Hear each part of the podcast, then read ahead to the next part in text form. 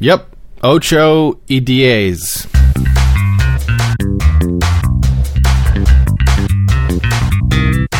Right on.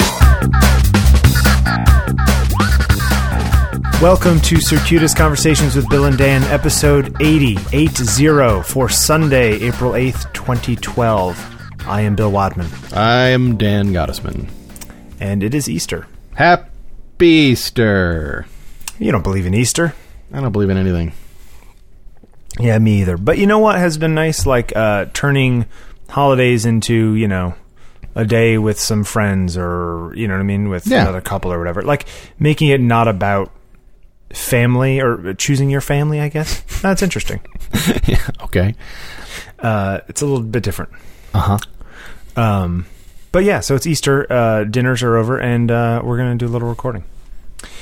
Hey, uh, you know, I took out my new Mark III the other day to a concert. Oh yeah.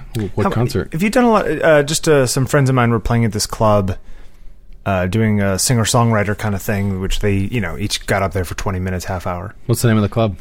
Uh, Freddy's Oh sure, I've heard of Freddy's. down here on Fifth Avenue. In fact, coincidentally, I will be playing at Freddy's later this month. Okay, well there you go. Uh, and a nice little back room. It was cute. I've know. never been there yet. I haven't been there, but I will It's be. it's I will small, be but it's you know it's fine. cool. Uh, but they were just getting up with acoustic guitars and doing their thing. Mhm. Uh, and and I don't normally take pictures at shows like that, just because most of the time, unless you're moving around a lot or there's room to move around, Yeah. If you're sitting in one place or standing in one place, you're just getting the same picture over and over again. Yep. Not to mention You know. that there's usually little to no light. Little to no light, right? I mean, like literally little to no light. Yep. Um, it's deceptively little light when you like when you normally go see a show or whatever it is you think oh look it's fine you take a picture Mm-hmm. and then you actually pull a camera up and you're at 150th of a second Right. at iso 3200 or you know Right. 6400 If you're lucky. yeah so uh, it was interesting so i had my uh, 100 millimeter macro lens which i bought recently Right. The because that's the longest little one, right? prime I have. Right. Uh, no, it's autofocus. It's just sort of like the slow old, you know, Still 2.8? USM. Uh, two eight, yeah. Mm-hmm. Okay. And it's you know it's fine. It you know the motor is when it focuses. Yeah, yeah. But eh, you know whatever. I don't shoot macro enough to spend a thousand dollars on a lens. Mm-hmm. Um, but it's my longest sort of prime, so I figured it would be a good choice. Mm-hmm. Um, and I'm not going to go any more open than 2.8 if I'm trying to get anything in focus. You know. Sure. So I brought this uh, camera and I, I was shooting with it. And uh, sp- the other problem you have is the fact that these lights are usually like really red Yeah. Or yellow. Very. or yellow Very saturated. or blue. Yeah, Yeah. yeah, yeah. Where where you can't even correct it with white balance really, Nope. That's why people tend to do those things in black and white. That's a very common. which is exactly what I did was go into black and white and uh, and shot at 6400. And I'll Uh-huh. tell you, 6400 on the new camera, looks pretty good. completely usable. Totally. Uh, which again, it goes back on my little tirade about the fact that none of these cameras are stopping anybody from doing anything. It's true, man. Like, there's not the no limitations on any of this stuff. No. This morning, uh, uh, the guy who works at the cafe downstairs uh, makes really nice art. Like, uh, he makes uh, these sort of 3D kind of sculpture things out of paper. Mm-hmm. And he had them up on the walls, and we kind of liked one of them, and we asked him how much, whatever it is, and he said, "Well, you know, I'll I trade with other artists." No, that's cool. So he gave us this thing, and I brought him a nice. I made a 13 by 19 print of one of my pictures this morning to bring down to him to trade. Mm-hmm. And I was just kind of like, wow, this is amazing that I can sit here, click a few buttons, and for six or seven hundred dollars or whatever the printer costs, Mm-hmm. have this thing comes out come out that is like as good as any print you could have made in history. You know what I mean? Like Sure. quality wise, Sure. just at my house on demand. You know, Kind of cool. It's like printing money. It is really kind of amazing. Anyway, just to put that out there. Anyway, have you done a lot of concert shooting? You do a lot of this stuff? I have actually. Uh, I really don't like to do it so much these days, but I actually, I think I even wrote a, a blog post about. it. I should go dig up dig up that thing. yeah, Uh, put it in I- the show notes. Yeah, I'll see if I can find it. Um, I have a whole little technique that I use uh, to deal with the the lighting issue. Um, What's your technique? What's your technique? I'll I'll tell it to you right now. um, my technique is to use my own lights. Is to is, is to essentially uh, approach um, a stage uh, situation.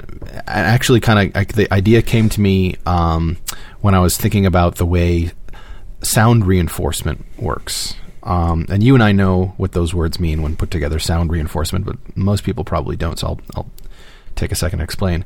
Um, traditionally, sound reinforcement is the term used by uh, to describe the technique used by sound folks, sound engineers, sound men, or what sound people, um, to essentially help um, a, a performance uh, be heard in a you know larger area. So, like for example, let's say you're you're in a uh, on a stage or in a church or in a school or an auditorium or whatever, and obviously, if somebody is standing in the middle of uh, of the stage and starts talking or singing or performing or whatever, uh, you can hear them if you're standing at the edge of the stage or in the front row or, or, or two. But you know, as you move further away, uh, you're, you're, not going to be able to hear them as loudly or as clearly. And, and once that room is full of people, it gets even uh, even more difficult to, to hear them. So you need to essentially reinforce the sound that they're making, uh, traditionally with a microphone and an amplifier and a speaker, you know, to, to kind of to make it louder.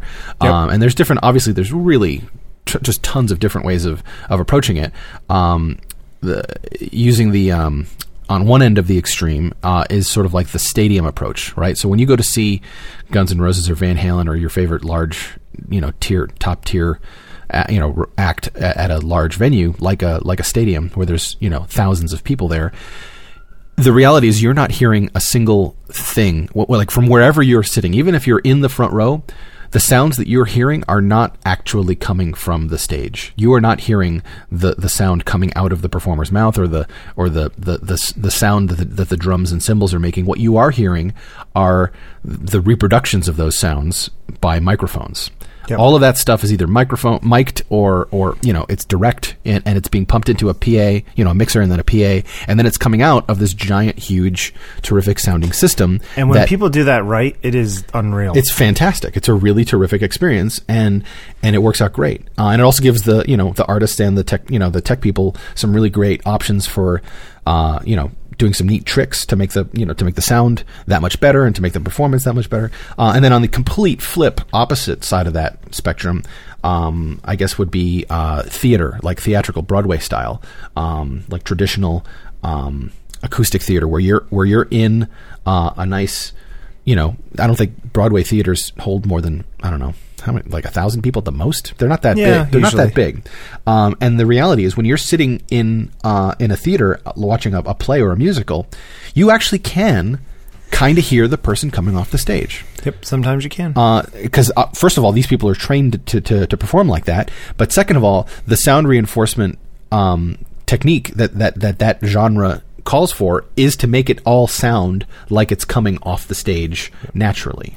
Actually, actual true reinforcement as opposed to swap, you know, uh, replacement, uh, right. replacement. Yeah. Exactly. So, so those are the two extremes, um, and and those sorts of concepts really are, are perfectly analogous in photography. Um, you know, we we've seen situations where you're uh, photographing something, and it can be the sunniest day of the year, and you're outside, but you put up uh, scrims and shades and diffusion and reflectors yep. and lights and everything. And next thing you know, you've essentially built this little this little enclosed tent controlled area where you're you know the, the, actual available light has nothing to do with the shot that you're getting. Right. You know, um, and then on the on the complete flip side of that, there are situations where all you're carrying around as a reflector or a diffuser. And all right. you're doing is just putting a little bit of this here and a little bit of this there. And to the eye, it looks like, oh, wow, was that really taken with available? You know, was that actually how it looked? Um, you know, so those are, those are the two extremes there.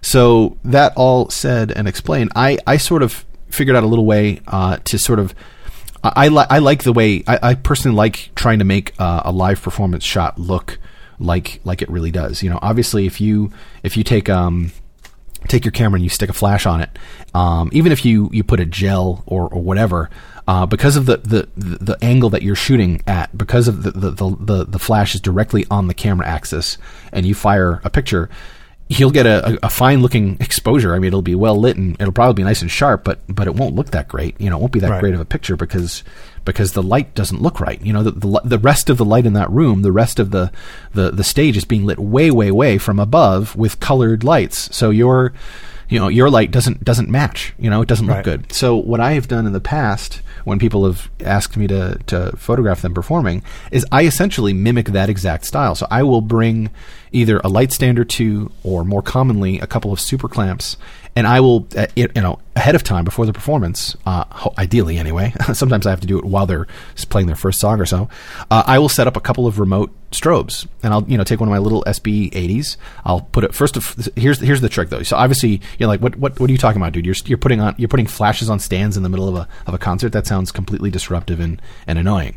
And and yeah, it would be if you if you don't take the the f- following remaining steps, which are to a um, put some matching colored gels on them. So if if the stage is being lit by a bunch of red and blue and green, very saturated lights, put some matching red, blue, and green gels on your flashes. Step one. Step two, grid the crap out of those things. Either grid them or snoot them so that they're very directional and that the only people who can see them, if they're going to at all, are the people on stage and not the rest of the of the crowd. And then thirdly, you dial those things down as much as you possibly can to like one sixteenth or one eighth.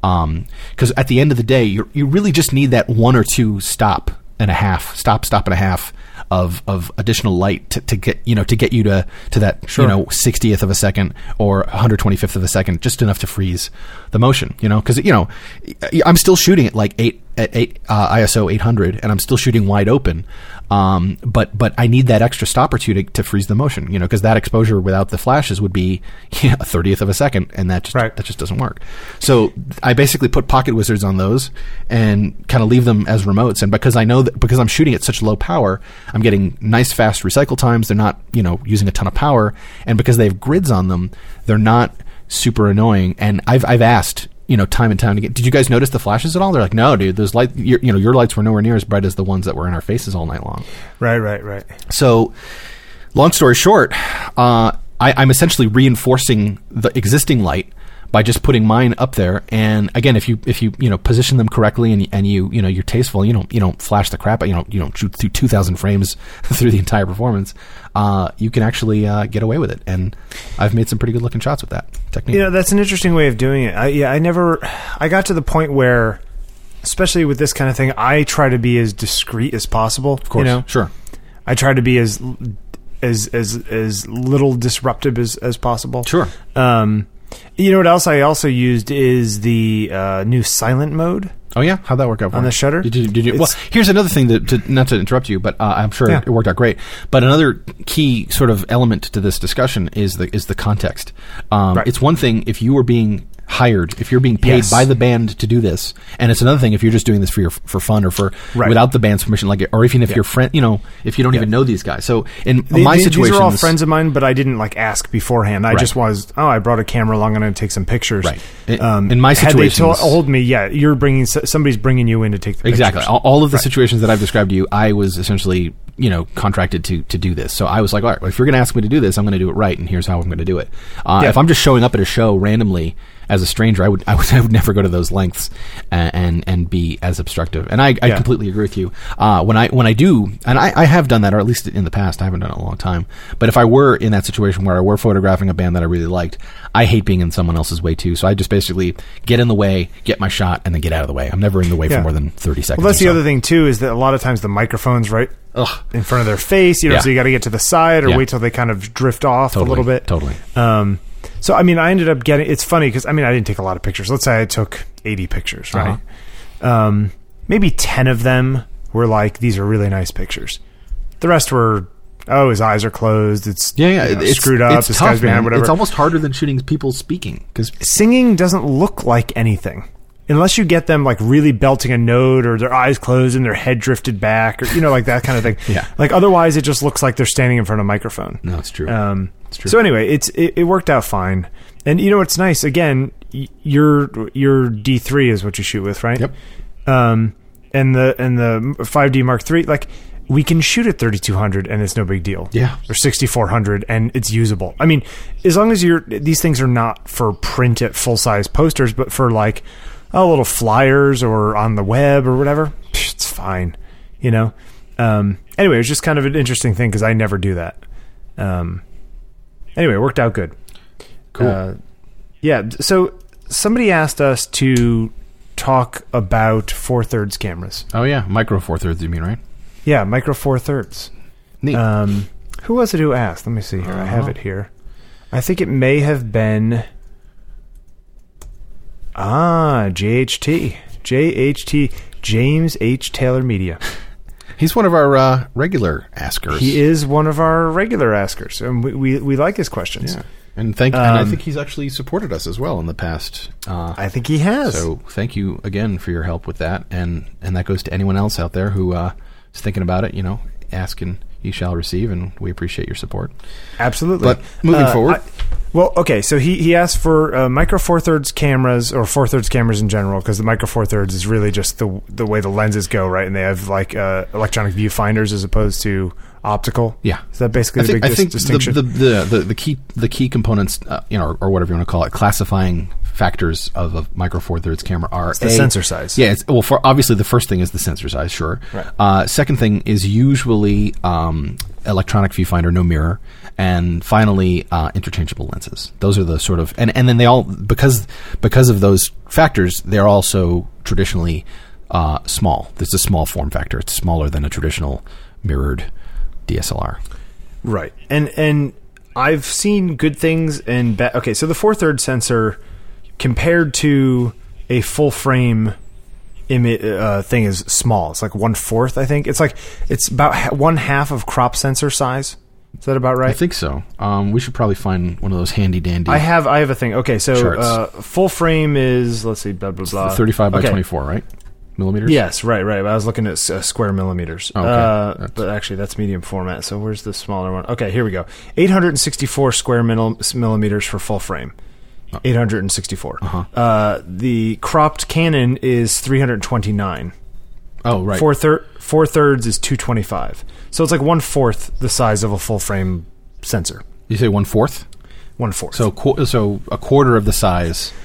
of a full fr- Of of, a- a, of a- slice of of, a of 35 piece of millimeter. 35 Right. right exactly um, now there are advantages to this the advantages are uh, the sensors are cheaper Oh yeah. to make Yep. right because they're smaller Yep. um, lenses can be smaller Everything can be smaller. right everything can be smaller um, and a lot of times they use like you said electronic viewfinder so there's no real viewfinder the viewfinder is getting uh, you know put on a screen that you look into Mm-hmm.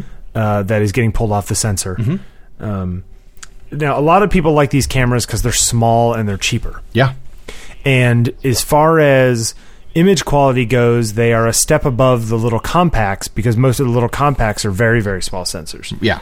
Like half most of those size. are right yeah yeah or even smaller actually because i think a lot of those little ones are like one yeah one by 1.8 which is only 38 millimeters for like the little tiny sensors So it's So square they're- millimeters is what you're saying? yeah That's really So small.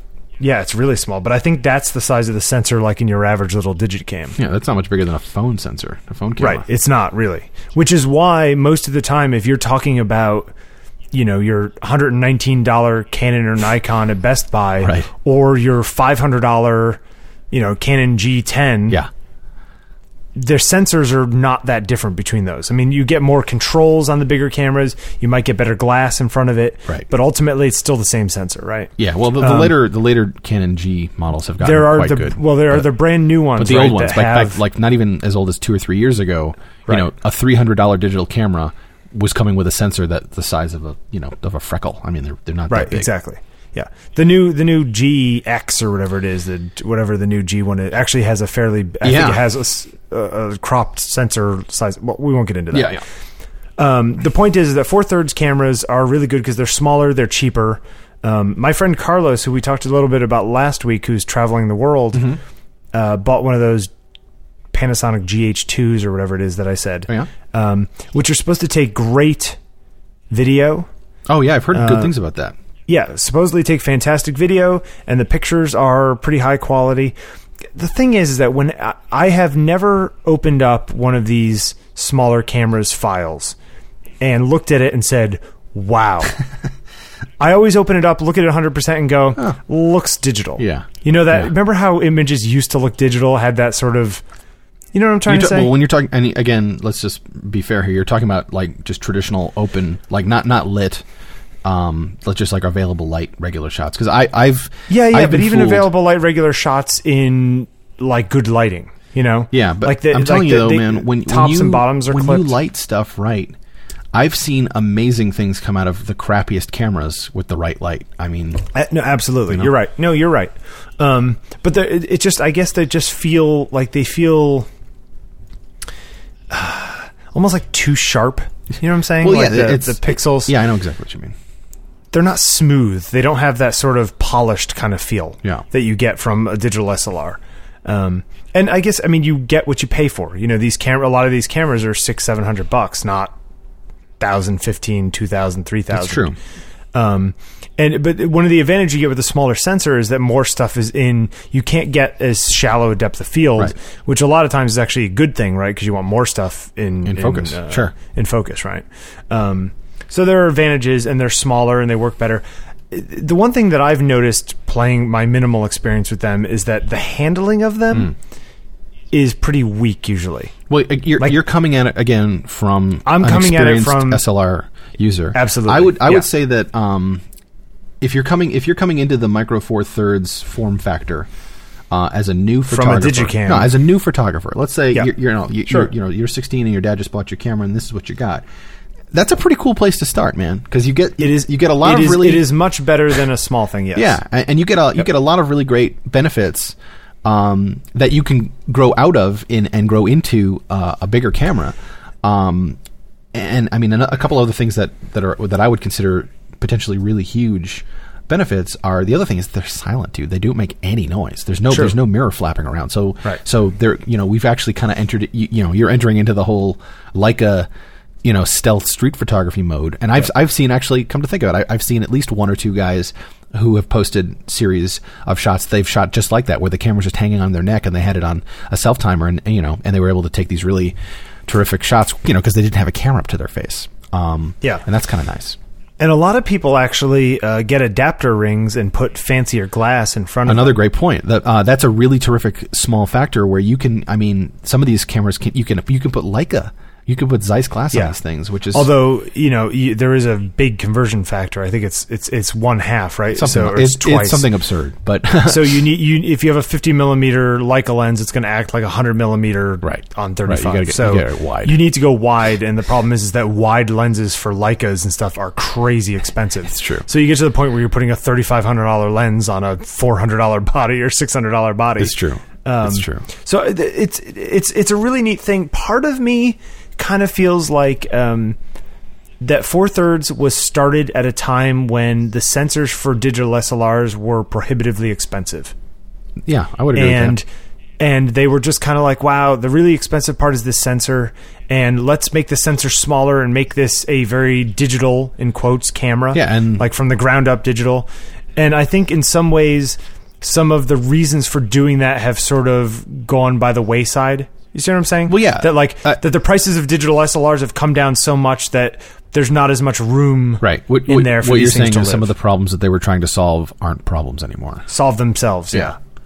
Um, part part of it kind of feels that I way. would. me. Yeah, I wouldn't disagree with that. It might. It feels like there might have, there is a degree of missed the boat factor happening. Yeah. But again, I I, I I I did find myself coming back to this whole every day.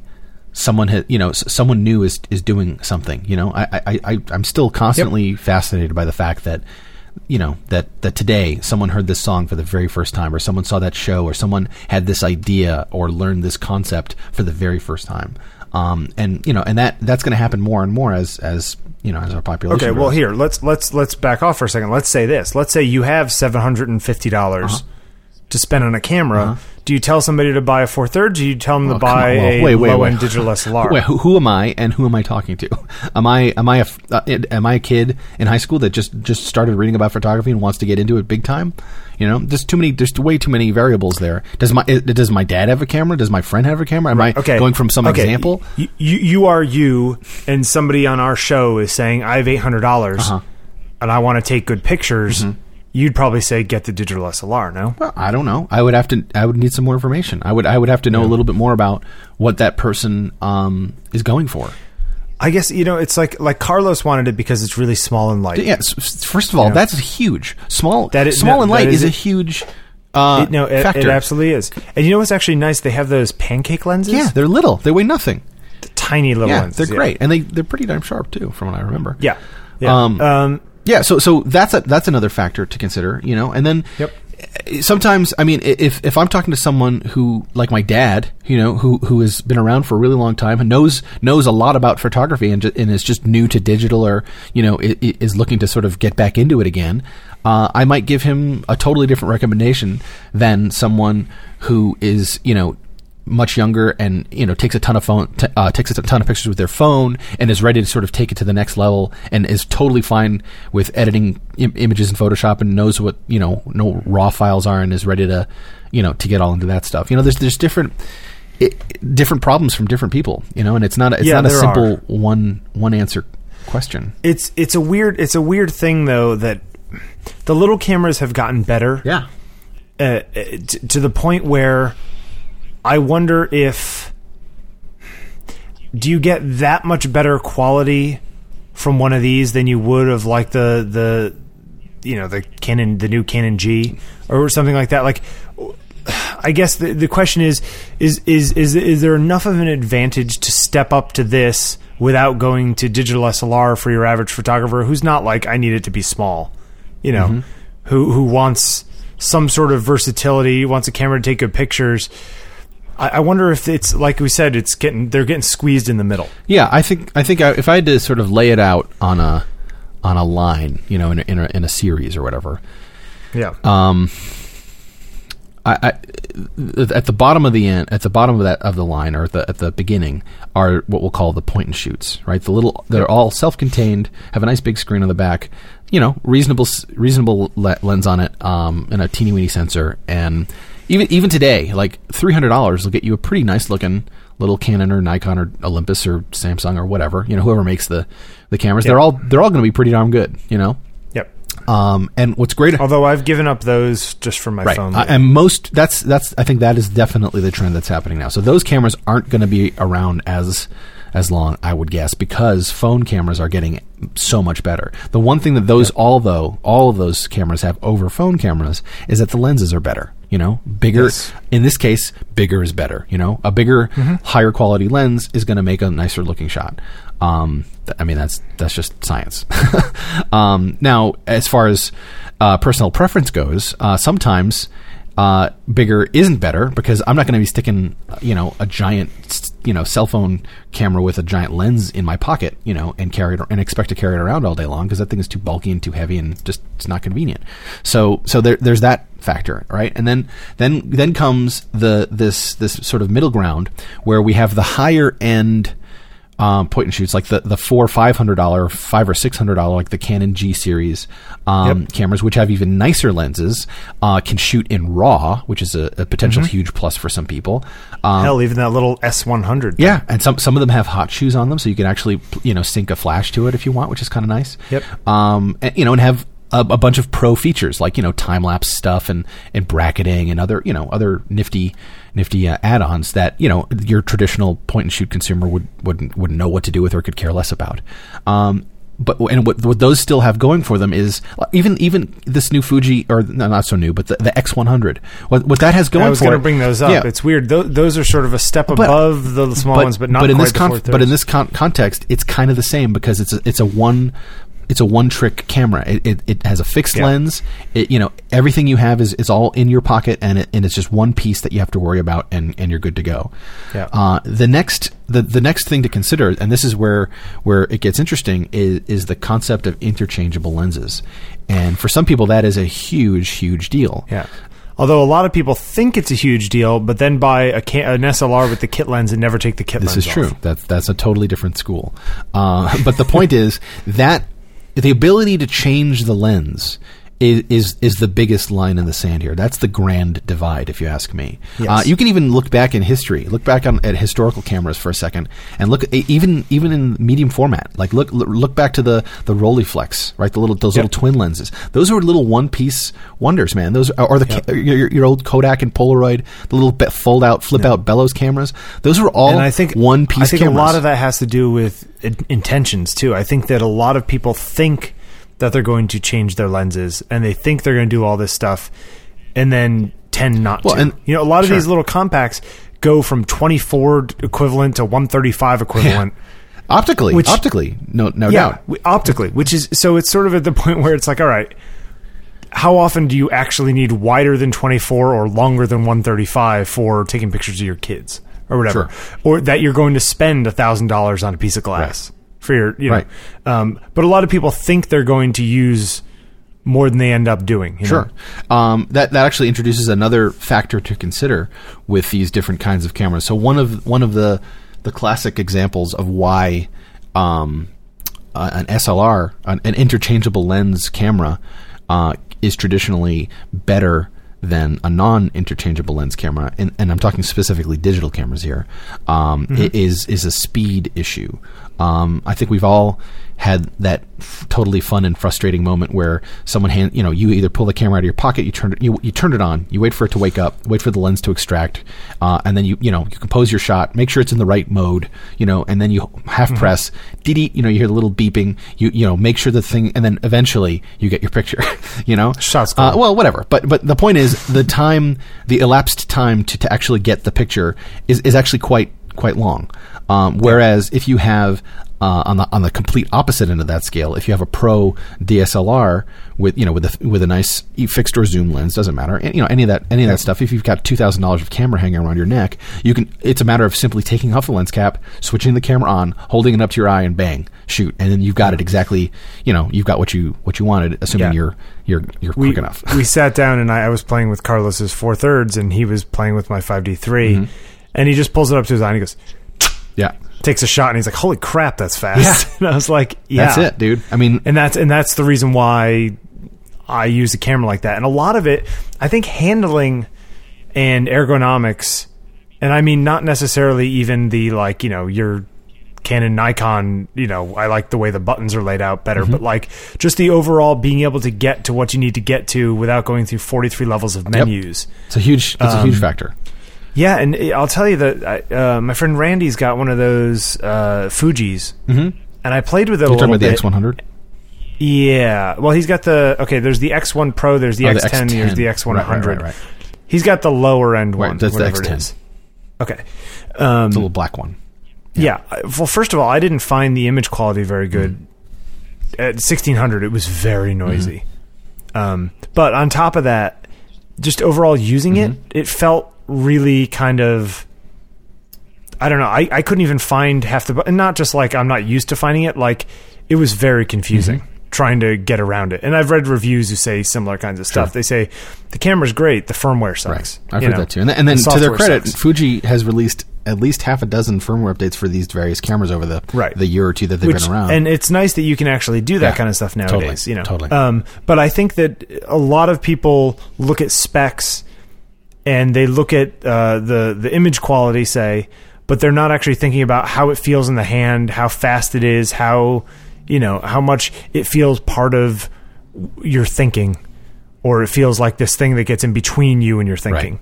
Um, and so th- there there is you know an advantage to the slightly the the bigger say SLR camera versus the littler ones is that they just they're faster. You know what I mean? Overall, they tend to be. Or Craig last week, my friend Craig, we bought him a T3i. Which is 18 megapixel crop sensor. It does 1080p video just like my 5D3, and it cost with a kit lens like $700 or $800 or That's- some ridiculous does thing. this still have the Rebel like branding on it too? I think it does, yes. Nice. Now, in many ways, the images that this thing will take will be comparable to my 5D3. Maybe not quite as good, but comparable, Mm-hmm. right? Um, but overall handling of the camera and trying to get around it and trying to get in and out of Mm-hmm. Video mode and it. It's time. yeah, th- those things like really. I mean, that's what you're paying for. You're paying for a camera that's that's waiting waiting on you. You're not waiting exactly. on it. So, so you know? coming around sort of Um, full circle in- in the in the Sure. scale of cameras, um, as you get higher up into this into this scale, uh, the higher end cameras are going to be more responsive and faster, and Yep. and and you know be- better laid out and give you more more choices. Um, and I think it, it kind of makes sense. You know, I mean, the, the the problem now is that there's just so many damn choices. There's almost too many things to choose from. Yeah, it, it's uh, it's personally, I, I kind of go from my iPhone Uh-huh. to a digital SLR. Yeah. um, that I, I've I've played with cameras in between. The idea of carrying around a little Fuji X10 or X100 or or a Leica M9. Like if I had the money for a Leica M9, sure, I'd buy a Leica M9. Really? You know, if I was independently wealthy, oh, those cameras are really I hate nice. those things. Um, but you're you're not a big rangefinder shooter. You weren't a Leica guy This before. is true. And those, yeah, I mean, if, if that's your Right. thing, they did a great job of replicating the, the, Right. the rangefinder in a digital camera, Yeah. but it's just as Right. annoying and just as slow and See, stupid looking. I, I like rangefinders, right? Okay. Um, so for me, you know, if if there's something between those two cameras, it's something like an M9. Sure. Because anything less than that just feels like I might as well just take this damn thing with my iPhone. Yeah. You know, a lot of times. Yeah. Mm-hmm. Like if I'm on vacation, I mean, if it's just pictures of me and Heather, or like my sister, or like my nephew in front of some statue, Sure. I could take that with Totally, my phone dude. um, in a way that I don't really need to go and get this. And if I really need to zoom out to 135 or whatever it is, I'll bring my big camera. Mm-hmm. Sure. You know? um, so for me, that middle ground is sort of a, a, a no man's land Right. for, for the way I use it. and. I think I'm in the Um, same way. Um, Right. But And but there are a lot of people who you're right. It's enough for for for again for Carlos. It's perfect. Right, and then- it's a it's a fairly small camera with these little sharp lenses that he can shoot stills and 1080p video. and for the cost of the body, like the the body that you bought, he can get a really nice rig with like you know a body, Oh, yeah. two or three lenses, maybe two or three accessories, a For pu- half the price a bunch of of, cards, you know, a bunch of batteries. Yep. You know, I mean, Yeah. you could you could put yourself together a really nice little package, um, Yep. and, and and it's a good compromise. Um, Yeah. not and not to mention, it, all all of that crap weighs about as much as the body, about as Oh, the five D Mark. This III. thing weighs absolutely nothing. uh, you know, so you can you can outfit the Um, entire thing and not even have to worry about a camera bag. You just need to wear a, a, Yeah. a jacket with enough pockets, and you're you're Right. good to go. So I guess to wrap up, uh, they can be good for certain people. There are advantages, Absolutely. um, but there are enough disadvantages that I think if you're a serious photographer and you're trying to take picture, like if you're really into photography, Mm-hmm. I would find them more limiting.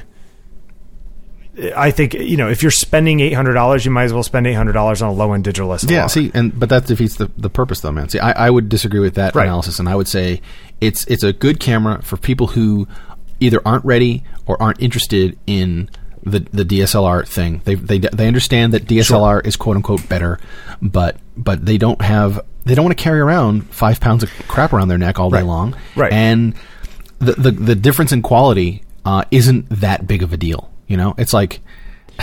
Well, it depends. It depends how. It depends what you're doing with. It. Yeah, pictures. I, I think I think it's it's it's really good because I, I I will bet you, dude. You you give a, a competent, experienced professional photographer a micro four thirds rig, and they'll make some nice looking stuff with it, dude. I mean, it's Of course, it's not will. gonna. But I mean, but I the, the the places where there's limitations are like dynamic Of course. range and, and, the way the and highlights that's the clip different, and all those. and that's the difference where uh, you know a professional experienced photographer is going to be able to recognize that stuff quickly and adapt to it and learn to play play up the strengths and play against the you know play down the the weaknesses whereas someone who has, isn't as experienced they're just going to have to learn that um, through trial and error and you know through experience Right. Right. so so Yeah. yeah I mean I think I think it's a it's a neat little space so to speak in the in the, the world of digital cameras um, and it's you know it's also kind of a uniquely digital only phenomenon. Um, and uh, I, I, I always get a, I always spend a minute looking at the latest offerings just because it's it's it's it's a kind of a I mean let me put it to you this way I'll, I'll, I'll even go so far as to say this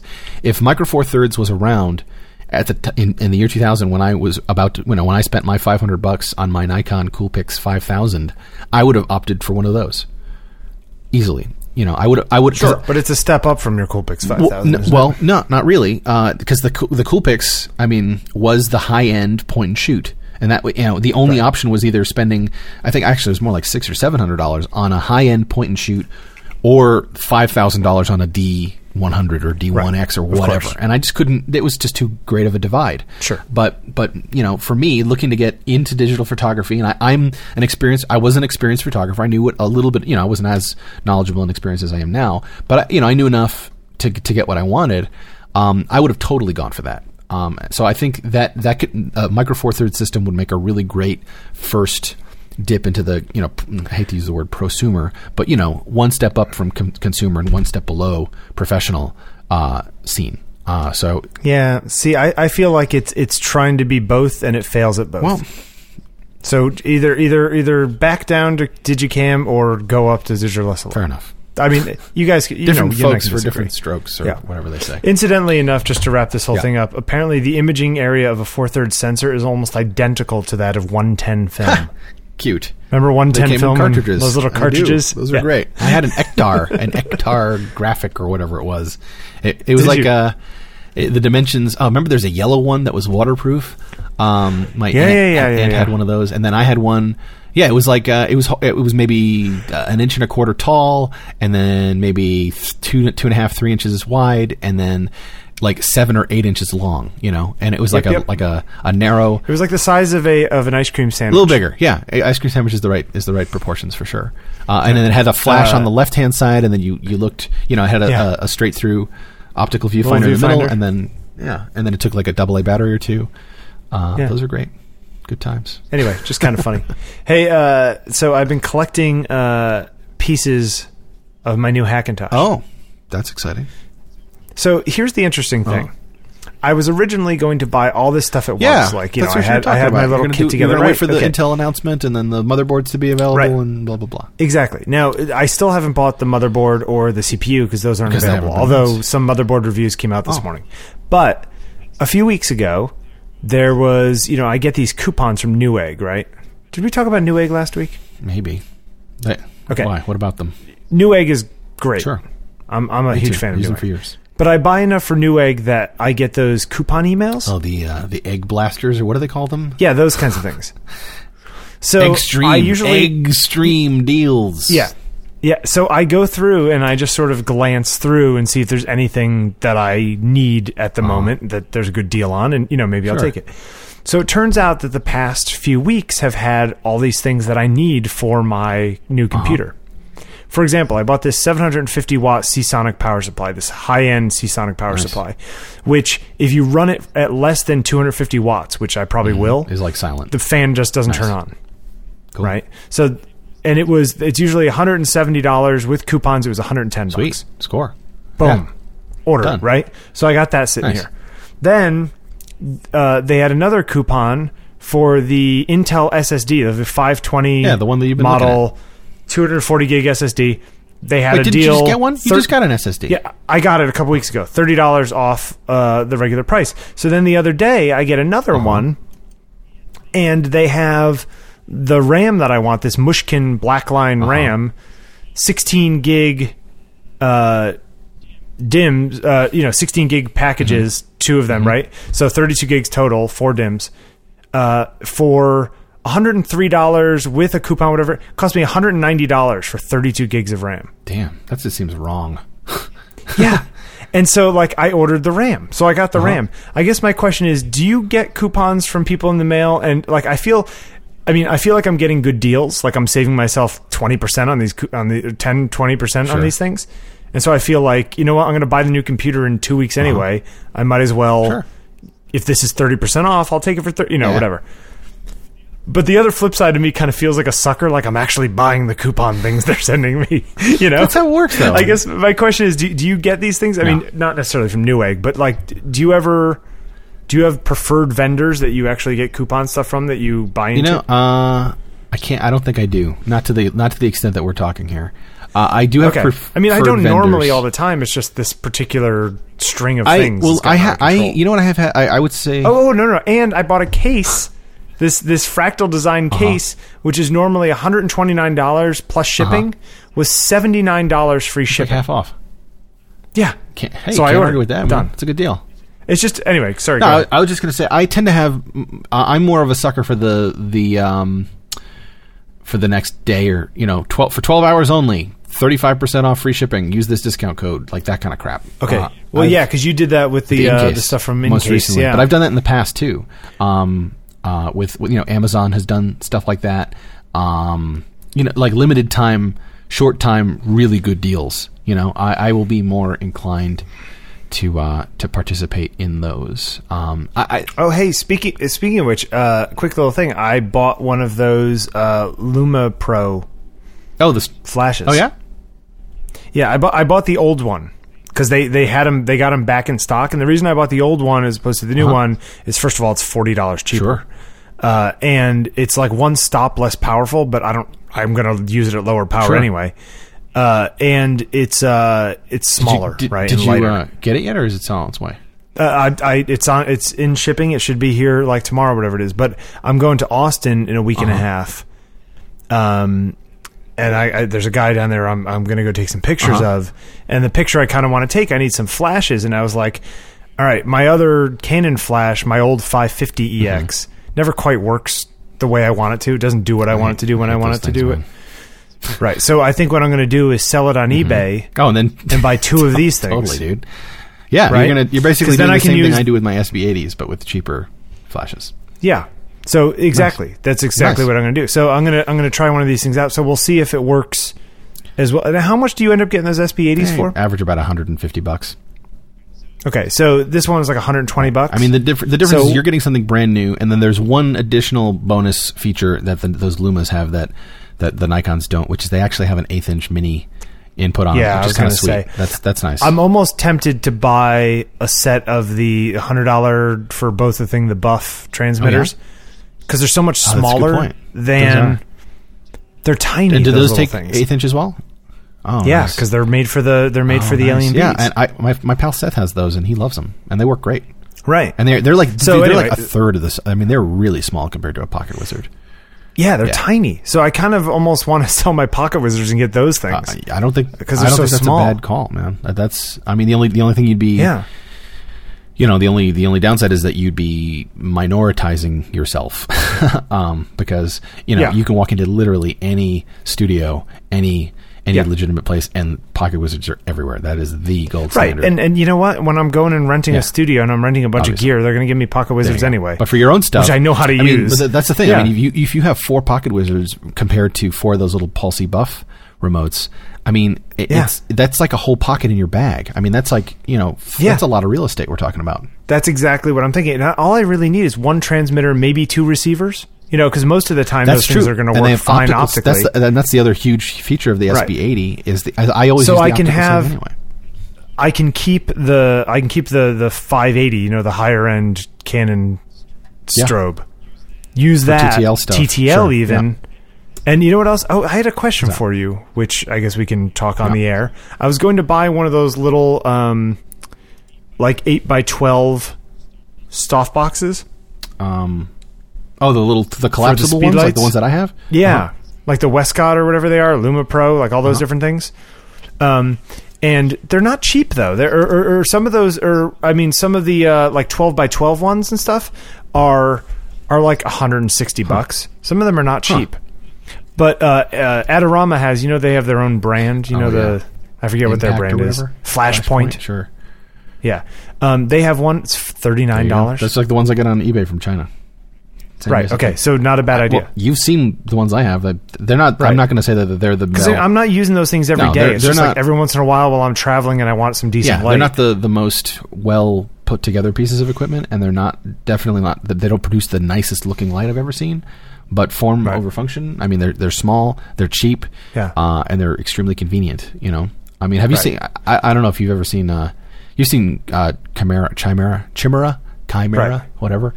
I think it should be Chimera, I- I right? That's the way you pronounce that word. But yeah, that company, whatever. yes, American company. I think they're based out of Colorado, and they make all their things by hand, you know, out of really nice materials, and that stuff looks really, really great.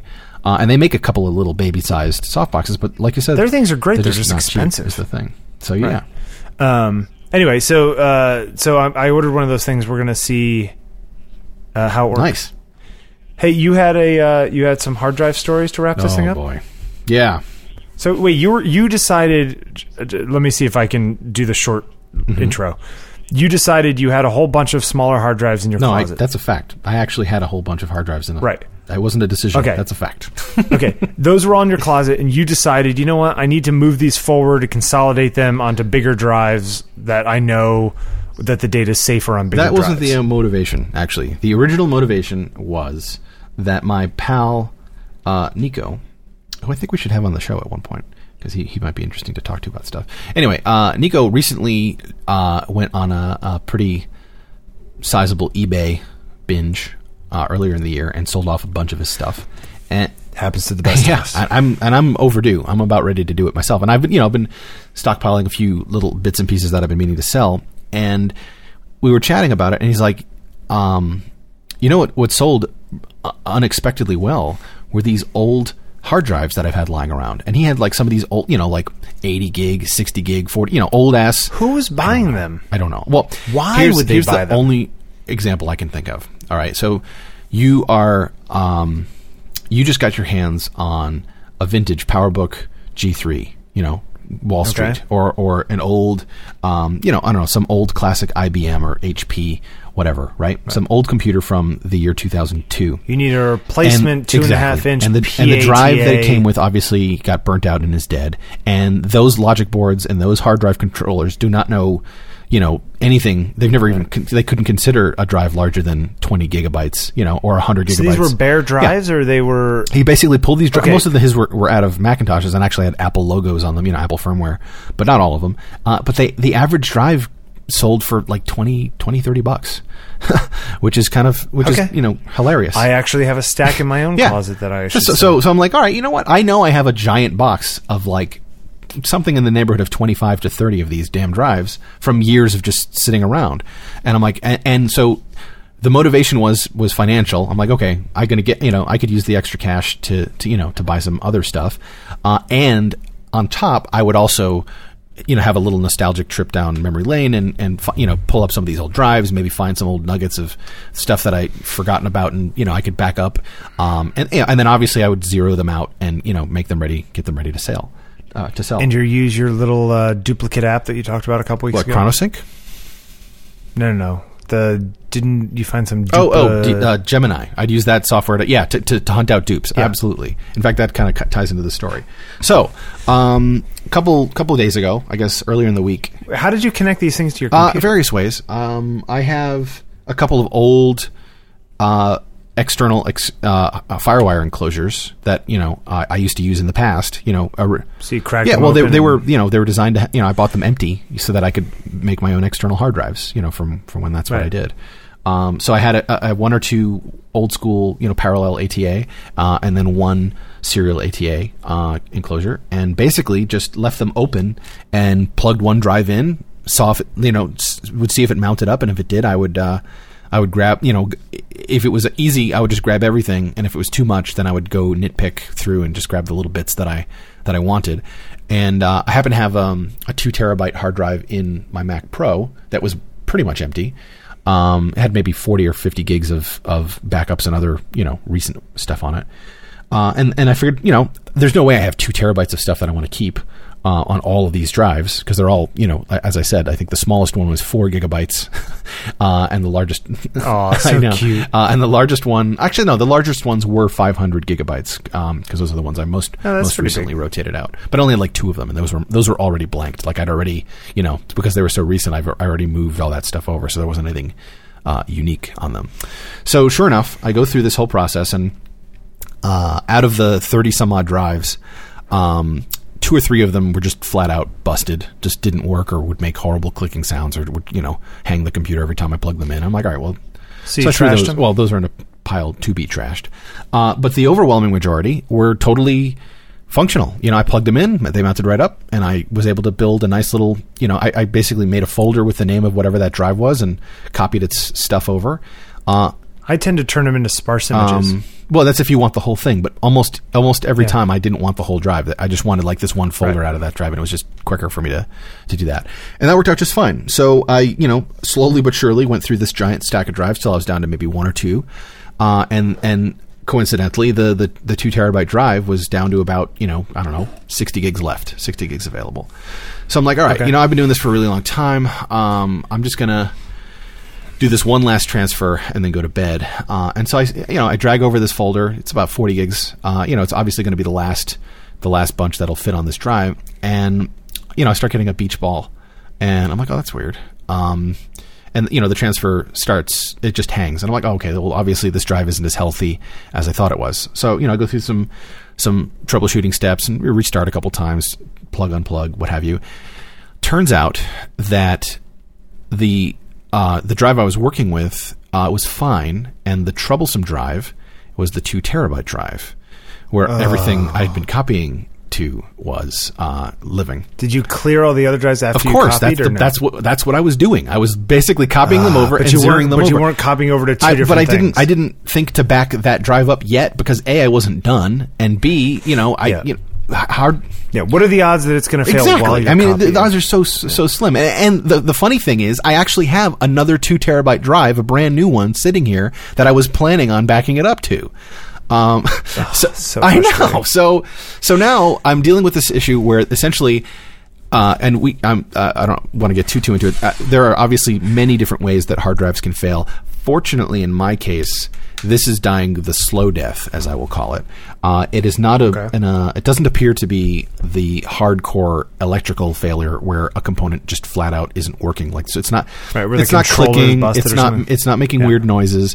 Uh, it's definitely not a software issue because I wasn't able. To, you know, I, I, one of the very first things I tried. two terabyte drive. It has to be fairly Yeah, recent. it's new. It's under warranty. I'll get it. I'll be able to get it replaced, no problem. Um, the uh, you know the very one of the very first things I tried was you know disk first aiding it and you know other disk utilities. I ran Disk Warrior on it, and what one of the things that Disk Warrior does is it it, it is able to tell you that uh, you know if there's a physical problem with the drive while you know why it's taking so long uh, and and then sure enough after a second restart uh, disk utility came up with uh, with the red stat you know the smart status fail which is always you know another un- unsettling thing to happen Yeah. um so uh you know I you know I felt like I was on the on the clock at this point. It's like all right, well, damn it, I need to get as much of this stuff off of here as fast as possible.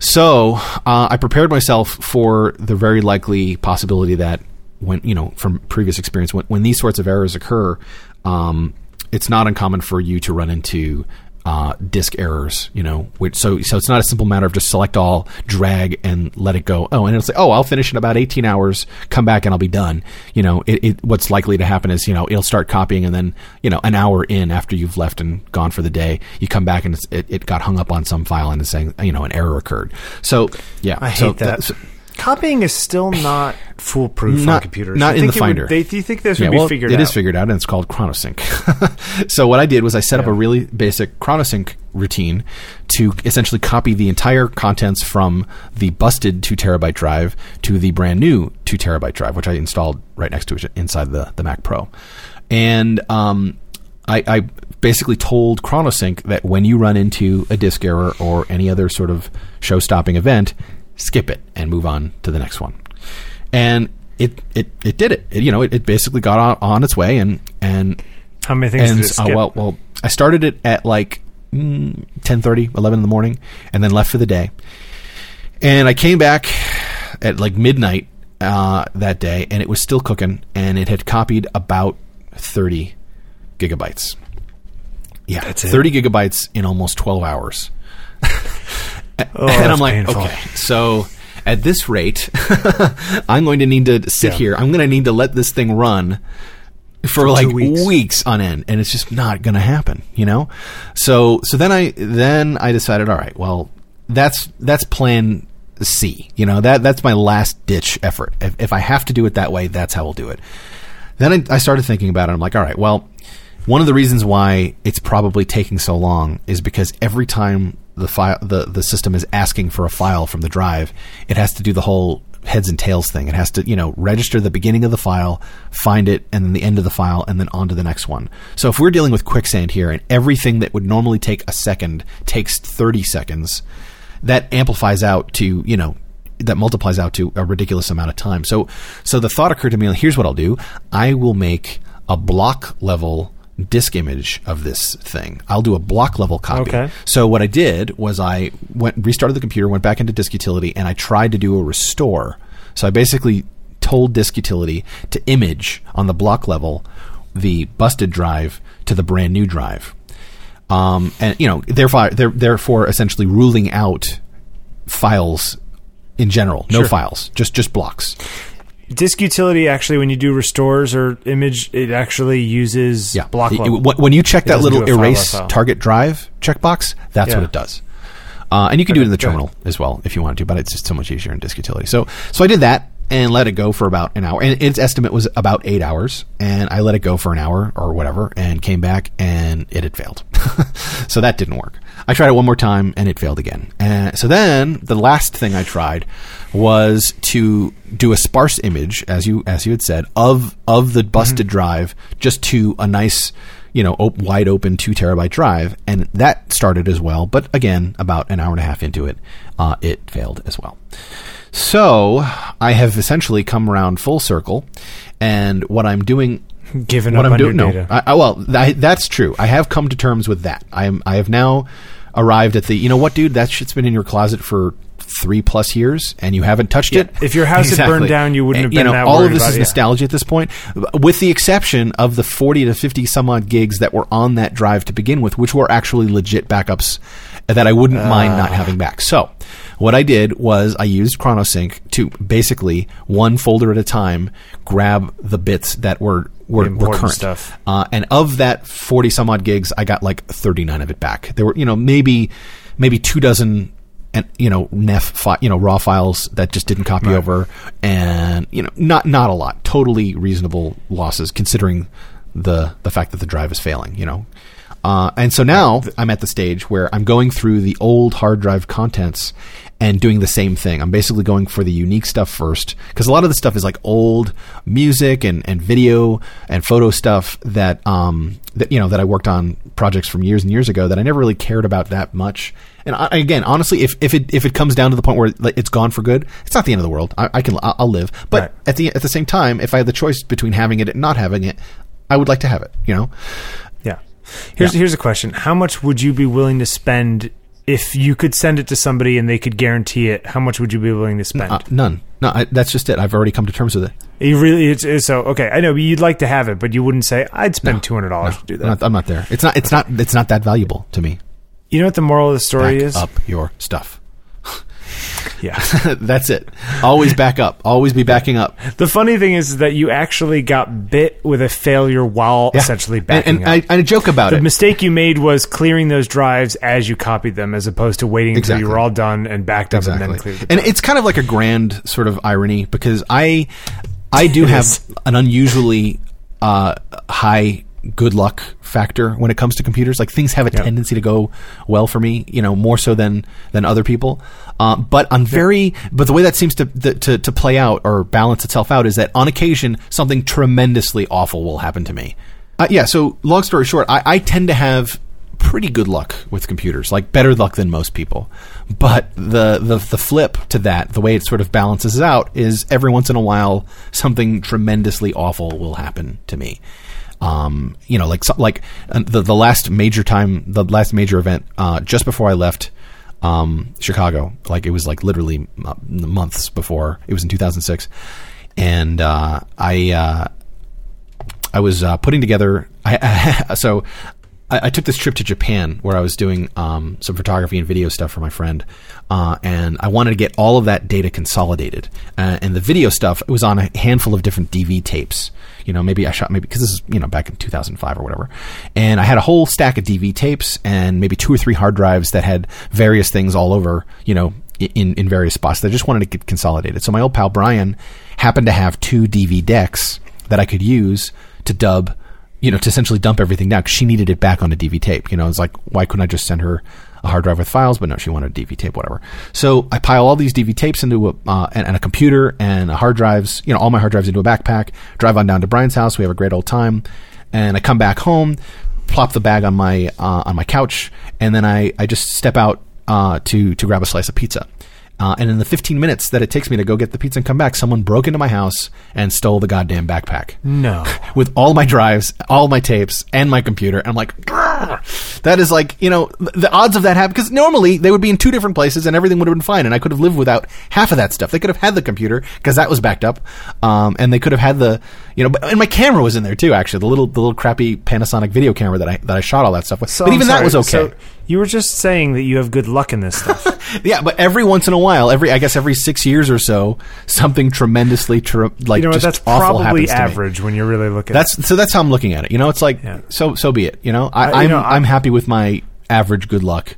I, I, I've, I've, as I've not to try to get too deep into it, but you know, Yeah. as as you guys may know, I have so I have two two terabyte drives that are my photo drives, and they're not full. They have like a terabyte and a third, terabyte and a half each.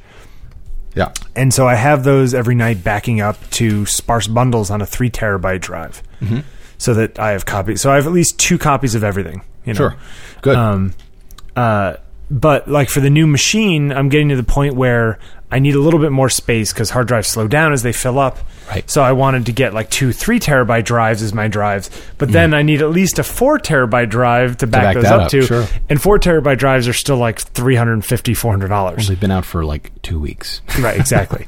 but um, hard drives in general are still expensive. But I don't want to have to have two other drives to back up the two drives. You know what I mean? I'm trying. do. No, it the gets- whole, I, it gets crazy. and it gets really tricky. Yeah. You know, Mm-hmm. um, and I and I re- and then you know, yes, my data is worth five hundred dollars to me, but like I don't really want to spend five hundred dollars that I don't have to spend. Right, and and what, what you're talking about, your stuff is a little different than, than I- than mine. Now, now, if I had if I had the ability, if you're if you're if you're asking me that same question years ago, like would I pay two thousand dollars for, for my stuff to magically reappear?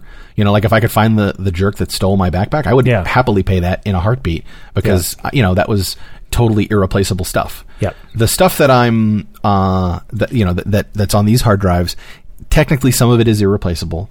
Um, but most of it, again, I've sort of come to terms with. You know, I, Yeah, I've sure. lived without it for this long. You know, Well, that's the thing. Sometimes you just go through those old drives and you're like, oh, I remember that picture. Yeah. It's some stupid thing that somebody Yeah, sent you Exactly. in an IM or whatever. Yeah. Um, yeah, I do have that. And then, you know, Heather had a had her power back or her uh, PowerBook titanium. hmm I remember that thing. Yeah, and uh, so she had it here in like the hard drive, and we were it's kind of dying, and so I cracked the drive out of it, and I put it in a little external thing, and I ripped it, and so there's a 20 gig sparse bundle sitting on my backup drive, and I think that might be the only copy of it. I might have copied it to one of her externals, you know, just in case. But like, there's really nothing on that that Yeah. we need. But it's nice to just like, oh, we just imaged her drive. Yeah, yeah, you know, yeah, totally. Um, The- the thing and, that's killing me- I found a bunch of stuff from my parents' old computer, and it's only nine and a half gigs Nice. Yeah, but that- it's like you know nice their when it's that email backups and stuff from their computer when my father was still alive. Totally. So who knows what's in there if I really Yeah, want yeah, to totally. You, you want to hold on to it. The thing that the thing that's killing me now is I, I used I used to use Retrospect as Yep. a backup app back in I guess I'm looking here at, in 2005. Does that just proprietary files? Well, it does. It, it can, and and it and in this case, I did. So I have this 104 gigabyte retrospect file uh, with a bunch of audio stuff on it, which I I couldn't tell you what's on it. It's probably a whole bunch of old recordings that I I would like to hold on to, but it's in one single file, and I have a very uh, low expectation of being able to rescue that giant ass file because that's the thing when you come when it comes to these sorts of disk errors big ass files are the ones that are going to be most likely to to get corrupt because yeah. they take up so much space on the disk. But uh, we'll see. I did find they apparently these still do make retrospect, and I downloaded a, a demo of it. So if and when it, the time comes, I will try to crack into that file and, and get whatever's in there out. Hey, do you like retrospect or I mean ChronoSync better than uh, uh, Super Duper for what I do, which is just sort of copying to like building sparse bundles and smart updating them? Well, they're they're kind of two different tools. Um, ChronoSync can do a lot of that stuff, though, right? It doesn't have the the facility, the the ease of use factor. Okay. That yeah, because um, Super Duper I have, it's just a scheduled thing; it just does it. You know, oh, excuse me. Which is nice because I don't have to think about it. My computer's on; it does it. No, no, of course. A- And, to that extent, ChronoSync scheduling is far superior to Super Okay. Duper. I mean, you can get really crazy with the scheduling. Um, and uh, further, I, but let's put it this way: ChronoSync is a way more complicated and robust tool. It has a lot more tricks than than Super Duper. Super Duper is great because it's simple. It's a one trick pony. It, it it does exactly what it what it says it'll do every time. It's easy. It's you don't have to worry about it. You just turn it on, flip two switches, hit hit go, and you're done. Uh, and that's awesome. And that's why I like it. Um, ChronoSync uh, can technically do everything that Super Duper can do, and a ton of other stuff.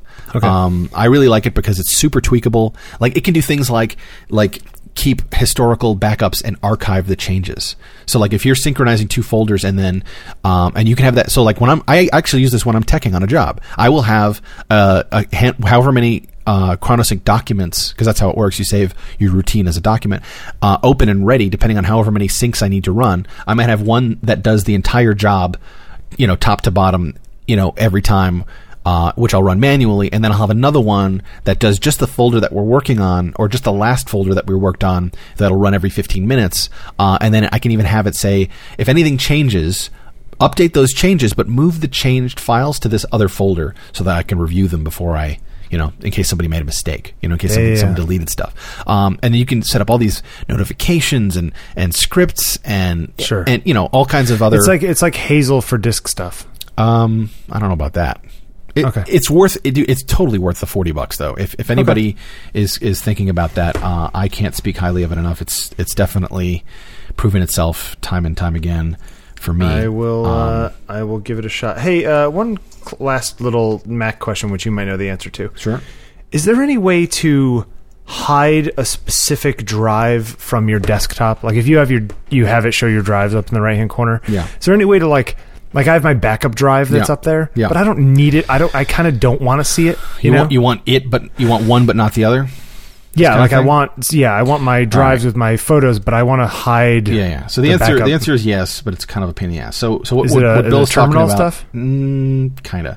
Uh, Okay. In the Finder, there's an option under the General tab um, to to show items on the desktop, and Which if is really funny. Now, when did they turn that off? turn that off. Because that used to be like having your hard drives on your desktop Uh-huh. used to Oh, be right. like I the way 10.4. Macs worked. 10.4, 10, like Okay. from from 10.4 to 10.5. Because I like it though. That's one of the things I like about Macs. because you're old and you're used to it. anyway, go ahead. But uh, so yeah, so let's say you have that box checked. It's an all or nothing affair. You have either all of them or none of them. So the easy, cheaty way to do it um, is to uncheck that checkbox, Yeah. so that your hard drives do not appear. and make aliases of the ones you want. Exactly. That's the super quick and easy way. Now the the hardcore cool uh, tech nerd way of doing it.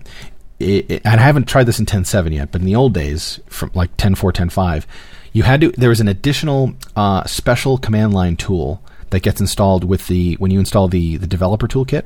Yeah. Which is which used to be right on the, the OS installer CD. It's just another 700 megabytes of Probably download stuff. it now. Um, and there's an I cannot remember it, but if you Google for it, it you essentially there there's a, a, a flag. Every volume has a flag that makes it visible or invisible on the desktop. And actually, we know that it's in, in use as uh, in in 10.7 because that's what that's that there's that recovery partition that is you know that is present but not visible, and that that for example has been flagged invisible. Um, so the tool that you and, and it, it might you know maybe it is it is that tool is present in 10.7 natively without the developer's uh, toolkit because it's you know something is doing that trick or maybe maybe there's some other trickery happening to make that work but in the old days that that was how you had to do it you had to install this special tool run it and f- essentially flip the switch on the drive that you didn't want to appear and then it would just stay that way uh, until you ran a, a major software update or something like that and that would break Right. and then you have to redo it again but uh, Okay. but yeah that's the answer to your question Because you know what? One of the reasons why I don't want to have multiple backup drives is just because I don't want 40 billion drives on my desktop. sure But that might be a way around it. I think the alias way is easier man honestly Yeah. just the only thing, annoying thing about the alias way, I guess. Well, the external drives are different. I was going to say because then you, when you plug in a new drive, it doesn't just pop up in your desktop. But Which- external which you do like or you don't like? I do like. oh okay well Yeah. then that's yeah then that gets tricky Um, but but I think that hard drives and external drives are two different things in that listing. No, they're they're not. It, it treat if you plug uh, yeah, in no, external. there's hard hard disks and external disks are Oh, two different checkboxes. oh, cool. Then that's So That's so yeah, that might be the way to do it. sweet.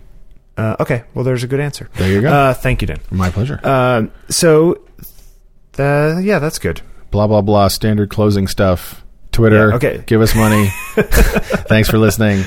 Uh, iTunes if- reviews. Blah blah. If you, yeah, if you want to uh, help us out, go to iTunes and review our show. That'd be great. Yeah. You can also find us at circuitous.tv, Mm-hmm. Where you can both uh, play, uh, click a little PayPal link to send us a little tip, which a few of you have done. Thank Mm-hmm. Right. you very, very much, all of you. Surprisingly, the, actually not surprisingly, those are the folks who are not from the United States because I guess there's some issues with the Amazon affiliate links. Yeah, it's interesting. from, uh, uh, and then for uh, for those of you who do buy from Amazon, if you are going to buy something from Amazon, uh, go to circuitous.tv first in the lower right hand corner on the right.